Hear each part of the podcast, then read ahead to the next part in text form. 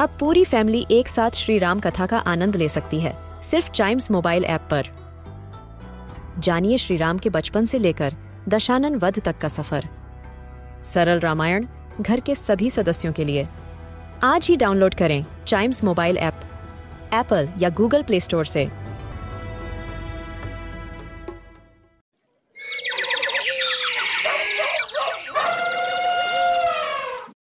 क्या आपको पता है कुछ ऐसे जानवर होते हैं जो पूरे दिन सोते हैं और रात भर जागते हैं।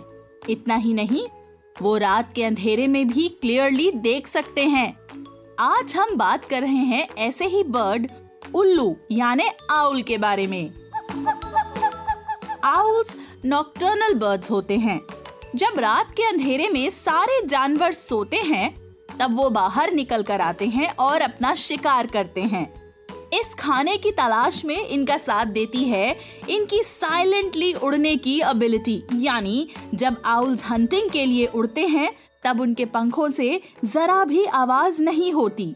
ऐसा इसलिए क्योंकि आउल्स के फेदर्स एक एवरेज बर्ड के फेदर्स से बड़े होते हैं और उनके फेदर्स की एजेस स्मूथ होती है और उनका सरफेस एक ऐसे वेलवेटी स्ट्रक्चर से कवर्ड होता है जो किसी भी टाइप की फ्लैपिंग साउंड को अब्जॉर्ब कर सकता है। इसी कारण उनके प्रे तक विंग्स के फ्लैपिंग की आवाज़ नहीं पहुँच पाती।